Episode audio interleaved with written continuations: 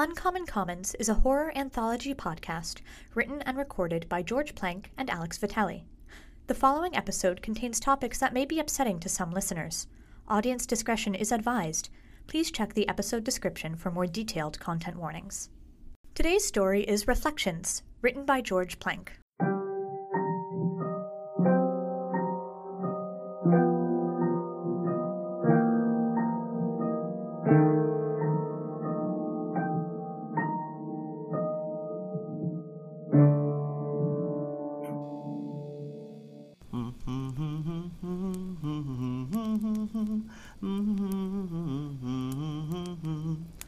Ah, I like my marshmallows like I like my reality.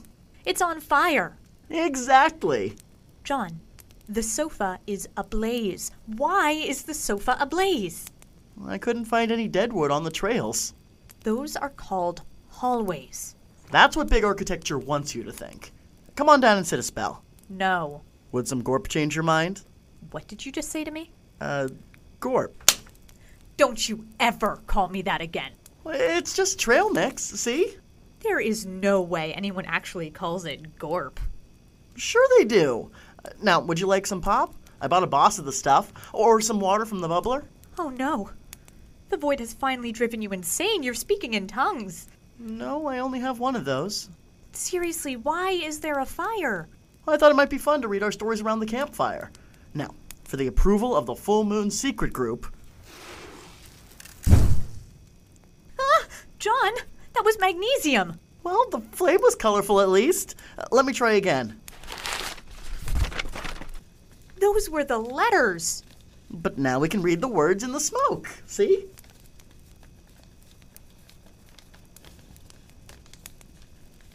Clunk. The trunk of Jack's car closed only after a little pushback from the bags and assorted camping supplies jam packed inside. Is that everything? Jack asked, hoping that no one had anything else to add.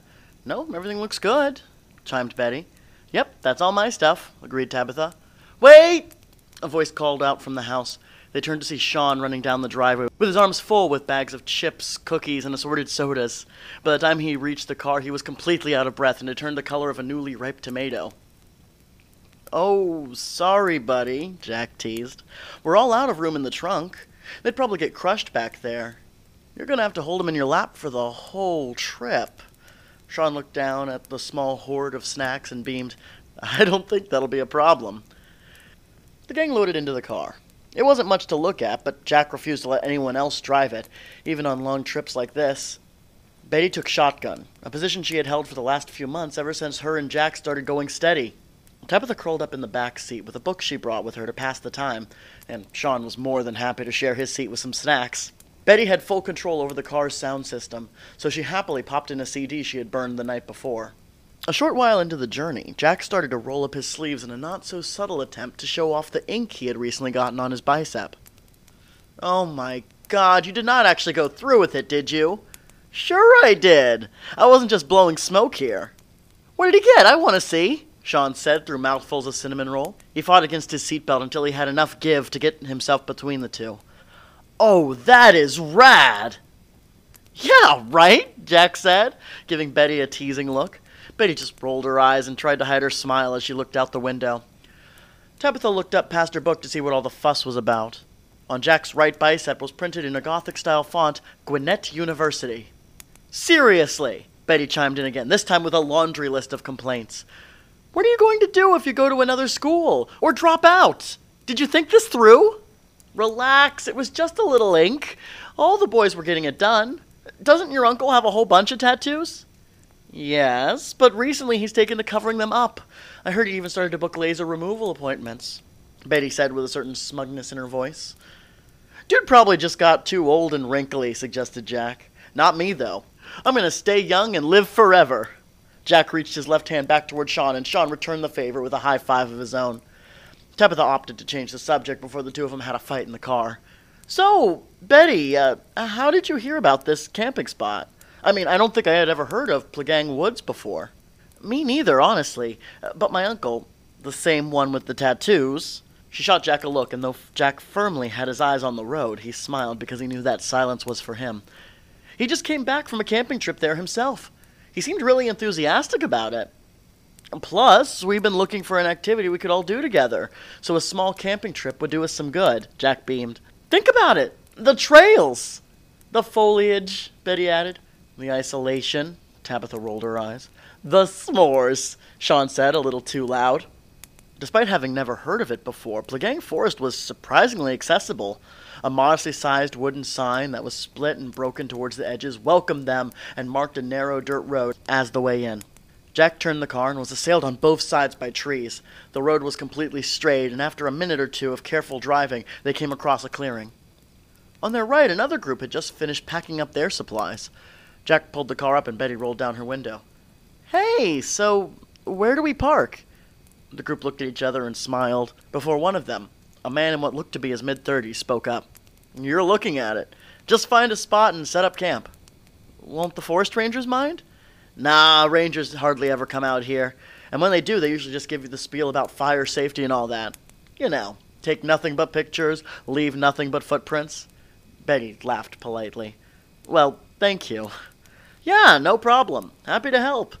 Truth be told, we weren't expecting someone else to come through so soon. Usually we have this place all to ourselves. Oh, do you come out to this forest pretty often? The group shared another look. The man's eyes darted back and forth like he had just said something he shouldn't have. Actually, this was our first. He means we don't come out here nearly as often as we'd like. A woman stepped forward and placed her hand on the man's shoulder. Right. Jack looked for an easy way to end this awkward encounter. Well, uh, be careful. Seems like that dirt road can only handle one car at a time. They laughed. I don't think that'll be a problem. Have a great time. We know we did. Jack parked, and the four of them watched as the other group drove off down the dirt road. From the clearing, if they looked down the road, they could clearly see the highway they had just come from. They watched until the car turned left and disappeared entirely from their view. Betty breathed a sigh of relief. What's wrong, babe? Jack asked, trying his best to be a supportive boyfriend. It's nothing. It's. The worst part about going to a campground is usually the idea that there are other people so close. I don't know. Maybe with so many strangers around, the idea that you're sleeping in a piece of fabric really starts to get to you. Oh, is camping dangerous? Tabitha asked sarcastically. Don't worry. The bears that are drawn in by the smell of Sean's snacks will take us long before any murderers do. Hey, leave my snacks out of this! Don't listen to the mean lady. I'll protect you, Sean said to the snacks. Now, come on, Tabby. Is that any attitude to have? Jack smiled. Tabitha gritted her teeth. No. She hated being called Tabby, and all her friends knew it, and like any good friend, they used it to get on her last nerve all the time. Jack craned his neck and narrowed his eyes to see something on the edge of the clearing. I don't know about you guys, but I could do with a bit of a stretch after sitting still for so long. Who's up for a bit of a hike? He gestured to a trail marker and started walking. What about our stuff? Betty protested. Jack raised his hand with his keys held firmly between his index finger and thumb and pressed a button twice. Behind the gang, the car beeped loudly, indicating the door was now locked. Tabitha was already following closely behind, leaving Betty and Sean chasing after and making their complaints heard. The trail was about as idyllic as they could have hoped. The gang hiked over hills of dirt and rock and areas that had long since been trespassed upon by the roots from an impossibly old tree. A wall of rock began to take form the further they walked along the trail, forming an imposing cliff face. Soon the ground on their left side dropped away, leaving them on a seemingly stable rock shelf. They inched their way along the shelf carefully, watching their steps. I wouldn't normally recommend this, but you guys should look down, Sean suggested. Slowly, the others followed his suggestion. At the bottom of a cliff was a beautiful lake. To call it prismatic wouldn't do it justice. The lake was completely reflective. As they all looked down, they all caught glimpses of themselves, staring back at them clearer than any mirror any of them had ever owned. They were so captivated by their own reflections that they hardly noticed the movement coming from overhead. Sean was the first to notice when a rock had kicked up a little dust as it moved quickly down the cliff face. Watch out! he cried, and most of them were able to step out of the way in time to avoid the rock slide. Betty wasn't so lucky. She was swept away with a few of the rocks off the cliff into the mirrored lake below. Oh my god, are you okay? The others cried down. They started scanning the surface of the lake, which, even despite the ripples, perfectly reflected their shocked expressions back at them. Betty emerged from the water with a gasp. Jack ran back down the trail to where the path sloped. He went to the edge and held out his hand. Tabitha and Sean rushed to join him. He pulled Betty out of the water and carried her all the way back to their camp. Tabitha grabbed some wood on the way back, and in a matter of minutes there was a raging fire. Betty sat huddled up to the fire, wrapped in a towel and still shaking. Jack finished setting up the tent and came to console her. He wrapped his arm around her and remarked that she was still very cold to the touch. You know what always cheers me up? Sean emerged from the tent with marshmallows, chocolate, and graham crackers, as well as an alarming number of wooden skewers. Is now really the time? Tabitha asked, also making sure that Betty was all right. I don't know if there is a bad time for s'mores. Betty laughed. Thank you. But if you don't mind, I'm actually feeling a little tired. I think I'm going to call it an early night. She rose, and Jack stood up too. Oh, well, just let me know if you need anything. Betty eyed him up and down and smiled. Aw, you're sweet. Tabitha rolled her eyes and went back to reading her book by the firelight. Later that evening, the embers of the fire had long since burned out, and despite his protests, Sean's snacks had been tied up in a tree. The tent advertised that it could sleep about ten people, but the four of them found it to be slightly better than cozy. Jack was stirred from his peaceful slumber from the feeling of something prodding him in the shoulder. Hey, babe. Betty's eyes met his. I was wondering. Want to have a little fun? Jack shot up. What? H- here? Betty smiled and whispered, Follow me. And she left the tent. Jack followed closely behind. She led him out onto the trail. The two of them walked in silence for a while before she turned to him. He leaned in for a kiss, but she stopped him with a finger on his lips. Close your eyes. He obeyed. He heard a rustling of fabric and was so tempted to open his eyes, but waited patiently. She took his hand and led him a little further. He knew where he was when his toes touched the water. It was surprisingly warmer than he expected. The two of them waded out into the lake until they were a little further than waist deep. Okay, open them. Just as he had suspected, they were both in the middle of the mirrored lake. The full moon was almost directly overhead, so their encounter was brightly lit. He looked her in the eyes, and his eyes began to trail lower. Unbeknownst to both of them, there was a third pair of eyes on the lake that evening. Tabitha had been awoken by the sound of some people whispering inside the tent. Normally, she wouldn't try to spy on the two of them, but she loved the drama. If it got serious, she would excuse herself, but she just wanted a little bit of gossip to take home with her. She followed them along the trail, but when they went down the slope, she ascended, and now she sat comfortably towards the top of the cliff. As Jack's eyes began to drift lower, he saw movement coming from the lake. At first, he thought that perhaps it was just a fish, but he remembered that he couldn't see anything past their reflections earlier. His eyes drifted down Betty's body, and reflected at the hip was another Betty. This Betty was screaming something at him and clawing at her own hair. By the time he realized that she was trying to tell him to run away, the other Betty had her hands on his shoulders. She pushed with a force that was entirely inhuman and forced his body completely under the water. Tabitha couldn't help but let out a scream. From her point of view, she had just witnessed an attempted drowning. She tried to stifle herself, but it was too late. The other Betty looked up and spotted her immediately. Tabitha clambered down the hill and ran back towards the campsite as quickly as she could. Another Jack came out of the water and nodded at the other Betty. The two of them slowly but deliberately made their way to shore. Tabitha ran back to the campsite and threw open the tent. Sean! Sean, wake up! But Sean was nowhere to be seen. A shadowy figure approached her from behind. The full moon cast the figure's shadow on the tent. Seeing this, Tabitha spun around, fist clenched, ready to fight whatever may come out of the darkness. Whoa, whoa, whoa, whoa, whoa, it's just me! I had to step out for a midnight snack, Sean said, seeing the alarm on Tabitha's face. Do. do you want some? He offered her a bite of snack cake. Tabitha smacked it out of his hand and onto the ground. We don't have time for that. Betty just tried to kill Jack. Wait, what? What are you talking about? Yeah, Tabby. What are you talking about? The pair emerged shoulder and shoulder from the woods. See, they're fine. It was probably just a bad dream. Sean picked up his mostly unsoiled cake off the ground. Yeah, Tabby. Nothing more than a bad dream. Was there something sinister in that? Tabitha really didn't know. At this point, she was doubting her own senses. With more marshmallows in hand, Sean diligently worked on creating a new fire. Soon the scene was lit once again. Tabitha said nothing. She just sat and watched the others carefully. Betty pulled out a mirror and started fixing her hair.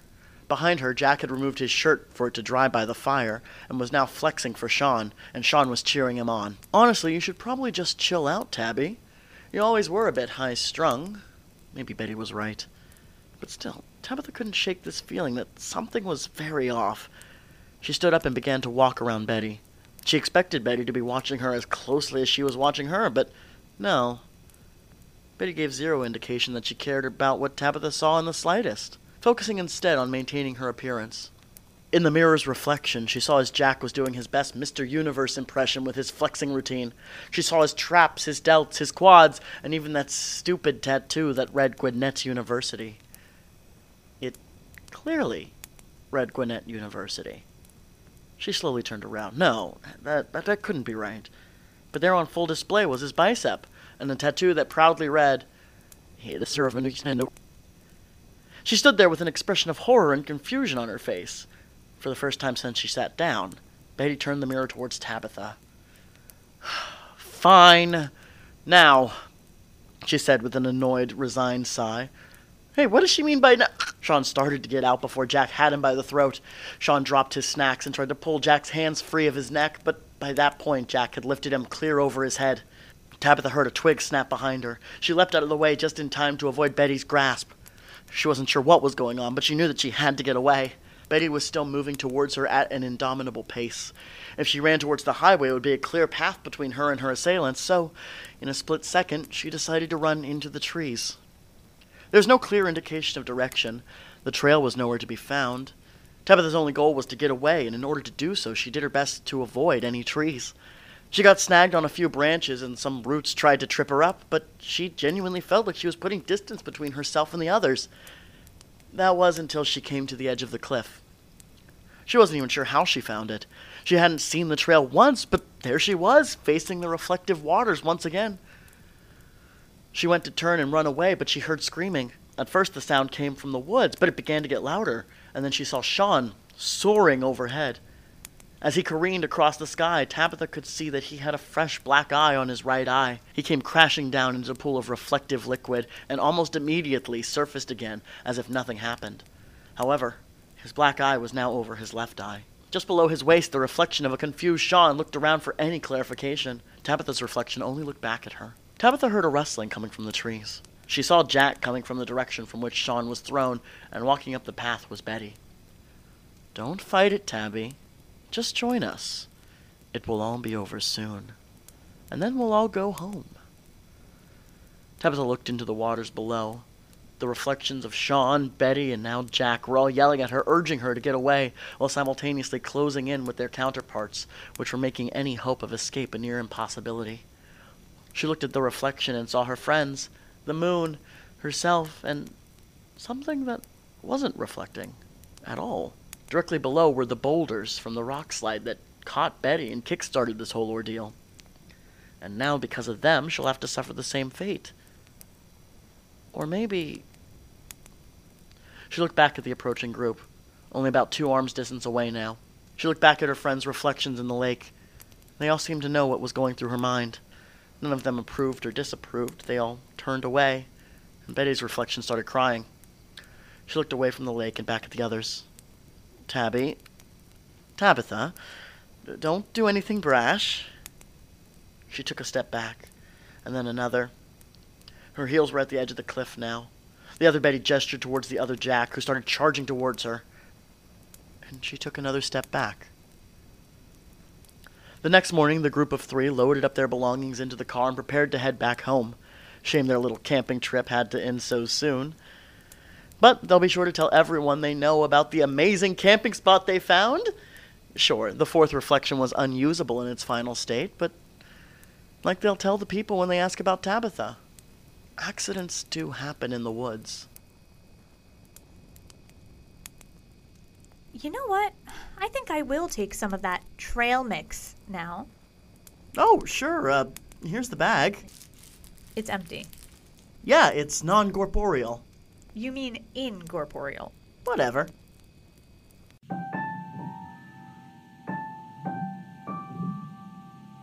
Uncommon Commons is a podcast. It is written and recorded by Alex Vitale and George Plank. Our theme song was written by Charles Adam Robinson, and our logo designed by Sam Vitale. Special thanks to our EA, Rebecca Tewksbury.